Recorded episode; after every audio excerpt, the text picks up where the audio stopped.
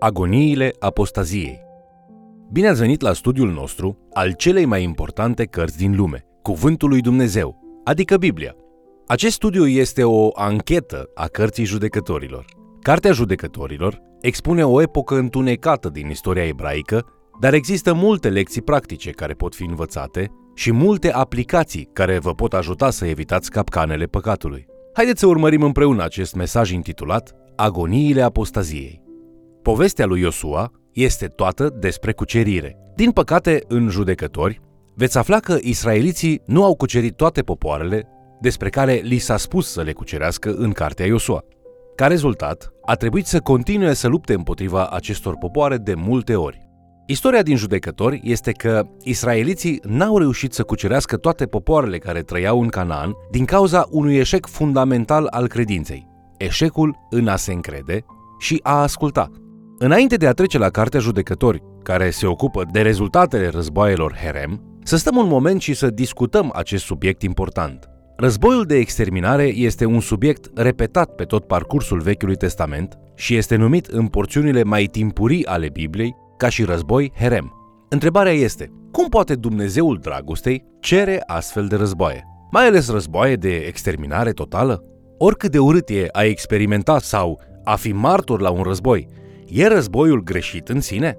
Sunt mulți creștini sinceri care cred că orice război este greșit în mod necondiționat. Sunt convinși că Dumnezeu nu ar porunci niciodată un astfel de lucru.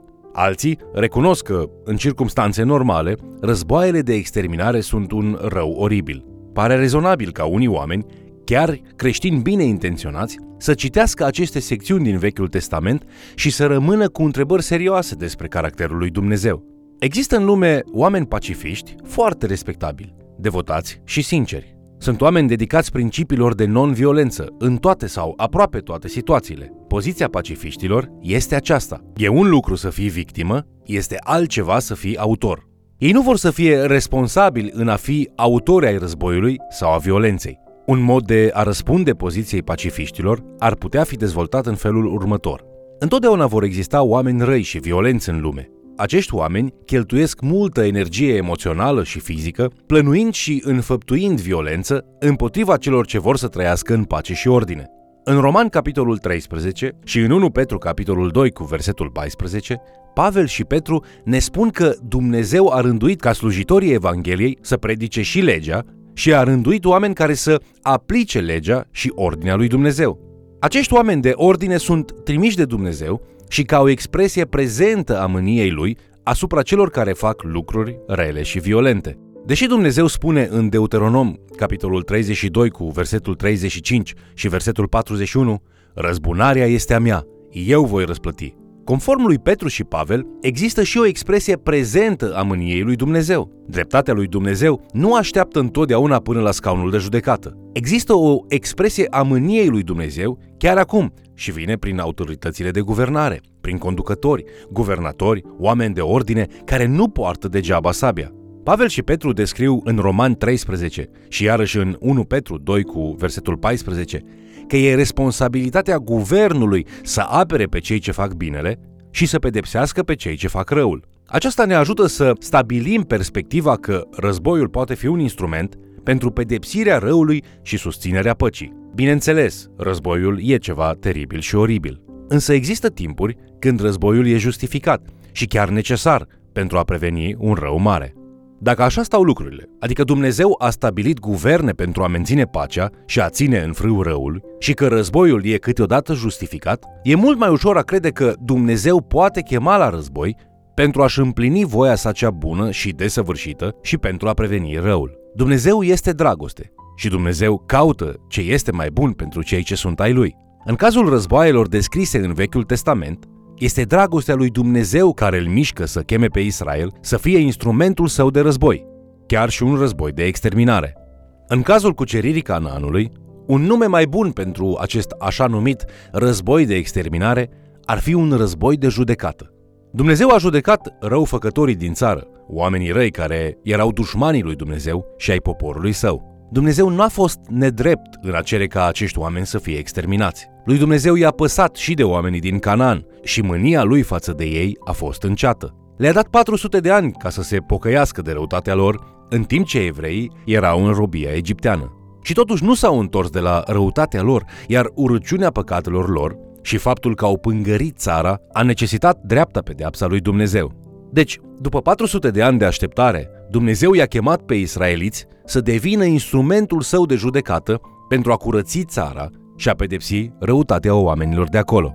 Dumnezeu a fost de asemenea drept în a cere exterminarea totală a oamenilor. Ca un cancer care va continua să se multiplice dacă nu este eradicat complet, Dumnezeu știa că orice oameni care mai rămâneau în țară urmau să-și perpetueze păcatele, infectând poporul sfânt al lui Dumnezeu în acest proces. Dacă vreți dovada că acest lucru este adevărat, că Dumnezeu a avut dreptate în a porunci războaiele Herem, priviți nu mai departe decât în Cartea Judecători. Într-un fel, istoria din judecători este apărarea și explicarea războaielor pe care Dumnezeu le-a poruncit în Iosua, pentru că ne arată exact ce s-a întâmplat când judecata dreapta lui Dumnezeu n-a fost dusă la îndeplinire. Israel nu a exterminat pe acei oameni și ca rezultat au căzut în același păcat și răutatea care a pângărit țara înainte să ajungă ei acolo. Haideți să privim la Cartea Judecători acum și să vedem cum s-au desfășurat lucrurile. Cartea Judecători acoperă secole de probleme de conducere și fidelitate religioasă nestatornică din partea lui Israel. Urmează un ciclu înșeptit de apostazie și se termină cu o serie de povestiri ilustrative care explorează rolul eșecurilor conducerii în timpul acestor cicluri. Cu fiecare istorisire de eșec colosal, autorul include un rând care sună ca și judecători capitolul 17 cu versetul 6. În vremea aceea nu era împărat în Israel. Fiecare făcea ce îi plăcea. Astfel de cicluri caracterizează paginile istoriei națiunilor, bisericilor, denominațiunilor, colegiilor și a multor organizații creștine. Definește de asemenea și destul de multe vieți individuale. Studiați ciclul acesta bine pentru a putea identifica propriile tipare păcătoase în el și a învăța cum să ieșiți din acest ciclu. În timp ce Iosua începe cu moartea lui Moise și ordinarea succesorului său, Iosua, Cartea Judecători începe cu moartea lui Iosua și lipsa de conducere care urmează după moartea lui. Cartea Judecători descrie un vid de conducere, care rezultă din faptul că Iosua nu a pregătit un succesor potrivit. Pe parcursul cărții judecători, puteți observa că niciunul din judecători nu reușește să pregătească succesori care să-i urmeze în rolurile de conducere. În timpul vieții judecătorilor e conducere bună, dar imediat după moartea lor începe alunecarea în jos. Judecătorii acoperă cam 400 de ani de istorie de la moartea lui Iosua până la Samuel. Această perioadă e considerată de mulți perioada întunecată a istoriei evreilor. Fără împărat în Israel în timpul acestei perioade istorice, fiecare om făcea ce crede că e bine în ochii săi. Faptul că împăratul e menționat aici pare să sugereze că această carte a fost scrisă în perioada împăraților, privind înapoi la acele zile când Israel suferea în absența unei astfel de forțe unificatoare. Accentul este pus pe lipsa conducerii, fie prin Moise și Osua sau printr-un împărat mai târziu. Fără un conducător care să-i direcționeze către Dumnezeu pentru a asculta legea lui Dumnezeu, poporul nu l-a urmat pe Dumnezeu, ci a făcut ceea ce a voit. Alunecarea sau abaterea de la credință e un cancer spiritual care creează tot felul de consecințe teribile. Aduceți-vă aminte, la sfârșitul cărții Iosua, copiii lui Israel iau o poziție de credință. Ei spun, noi vom sluji Domnului și vom asculta de glasul lui. Iosua ia poziție și el și spune, alegeți cui vreți să slujiți. Cât despre mine, eu și casa mea vom sluji Domnului. În judecători, poporul se abate în mod constant de la aceste angajamente. Neglijând cuvântul lui Dumnezeu, încep să facă ce le place. Există șapte pași în ciclul eșecului, pe care îi vedem în mod repetat pe parcursul cărții judecători. Gândiți-vă la ciclul de abateri repetat al lui Israel, ca și la cadranul ceasului. La ora 12, Israel slujește Domnului. Israeliții încep să-L pună pe Dumnezeu pe primul loc.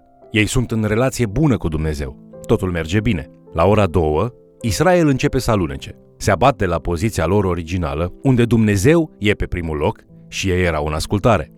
Intră rapid în apostazie, căzând în păcat și idolatrie. La ora 4, Dumnezeu ridică un vrăjmaș puternic, fie cananiții, madianiții, moabiții sau filistenii. El încearcă să le atragă atenția, dar Israel este cucerit și robit. La ora 6, Israel geme sub greutatea asupririi. În cele din urmă își aduc aminte de Dumnezeu și strigă către el după ajutor. La ora 8, Dumnezeu ridică un judecător să-l izbăvească pe Israel din robie și asuprire. Judecătorul îl alungă pe opresor din țară. La ora 10, acest judecător conduce poporul în dreptate și îi direcționează să se pocăiască și să se întoarcă înapoi la Dumnezeu. La ora 12, ei îi slujesc lui Dumnezeu în locul potrivit și primesc binecuvântarea care decurge din a avea o relație bună cu Dumnezeu.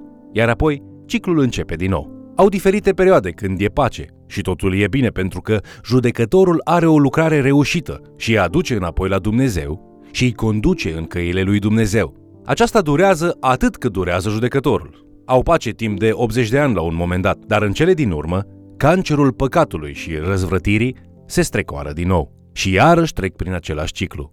Slujind lui Dumnezeu, apostazie, oprimare, pocăință, judecătorul e ridicat, eliberare, slujind lui Dumnezeu iarăși. Acesta este ciclul eșecului. Atunci când înțelegeți acest ciclu, veți înțelege cartea judecători. Când ai fost eliberat din Egiptul spiritual, și ai trecut de umblarea prin pustie și ai ajuns în Canaanul spiritual și posedezi binecuvântările spirituale, mai este posibil să cazi? Cu alte cuvinte, este posibil să aluneci de la credință? O aplicație personală a mesajului din judecători sugerează că este posibil să aluneci. Ai grijă deci, ca să nu cazi de la credință, să nu fii ca al treilea tip de sol din pilda Domnului Isus, cu semănătorul și cele patru tipuri de pământ. Domnul Isus spunea în Marcu, capitolul 4, versetele 18 și 19. Alții sunt cei înfățișați prin sămânța căzută între spini. Aceștia sunt cei care aud cuvântul, dar năvălesc în ei grijile lumii, înșelăciunea bogățiilor și poftele altor lucruri, care înneacă cuvântul și îl fac astfel neroditor. Este posibil ca așa cum națiunea Israel a trecut prin acest ciclu de atâtea ori în judecători, alte țări să treacă prin acest ciclu astăzi? Da, se pare că da. Priviți la Germania, de exemplu. E dificil să realizezi că Germania a fost în anii 1500 locul de pornire al unei mare părți a trezirii spirituale care a dus la protestantismul evanghelic. Când te gândești la Germania în istoria recentă, poate te gândești la Hitler, dar te-ai putea gândi și la Martin Luther și alți mari reformatori care au instituit reformația mântuirii prin credința în Isus Hristos. A fost o vreme când Germania a fost unul din centrele majore de influență creștină. Apoi, Germania a aluricat de la credință. L-au dat pe Dumnezeu în locul umanismului. Apoi au trecut prin ciclul apostaziei, cu consecințele lui. La fel putem urmări același tipar în Anglia, America și alte națiuni. În Duminica Floriilor, când Domnul Isus a intrat în Ierusalim, centrul vieții iudaice în Israel, i-a prevenit pe liderii religioși că Dumnezeu își va schimba centrul dacă ei nu aduc roadă pentru împărăția lui Dumnezeu. Referindu-se la Isaia, capitolul 28, cu versetul 16, Domnul Isus sugerează că dedicarea față de Dumnezeu e ca și a cădea pe o piatră. Ori cazi pe această piatră și ești zdrobit de ea, ori piatra aceasta cade peste tine și te face praf și pulbere. Domnul Isus spune în Matei 21, versetele 42 la 45, N-ați citit niciodată în Scripturi că piatra pe care au lepădat-o zidarii a ajuns să fie pusă în capul unghiului? Domnul a făcut acest lucru și este minunat în ochii noștri. De aceea vă spun că împărăția lui Dumnezeu va fi luată de la voi și va fi dată unui neam care va aduce roadele cuvenite. Cine va cădea peste piatra aceasta va fi zdrobit de ea, iar pe acela peste care va cădea ea îl va spulbera. După ce au auzit pildele lui, preoții cei mai de seamă și fariseii au înțeles că Isus vorbește despre ei. Timp de multe secole, centrul lumii creștine a fost în Europa de vest. Apoi, în ultimele două secole, biserica din America a fost în prim planul lucrării lui Dumnezeu în lume. Știți unde sunt cele mai mari biserici din lume astăzi? Sunt în Asia și Africa. E posibil oare că Dumnezeu își mută centrul din vest în est? Unii cred că acesta este un lucru pe care îl putem învăța din judecători. Nu trebuie să aștepți până la ora 6 pentru a te trezi și a te întoarce la Dumnezeu. De ce să nu te întorci la Dumnezeu la ora 4? De ce nu la ora 3? De ce să nu ai restaurare înainte de a veni consecințele teribile și devastatoare? Îți trebuie trezire spirituală. Dar dacă nu te întorci la Dumnezeu, vei ajunge la partea cea mai de jos a ciclului. Aplică aceasta la scară personală sau la scară națională. Dumnezeu vrea să fii la ora 12, unde ești în relație bună cu El, îi slujești Lui și El este pe primul loc. Acesta este mesajul central din judecători.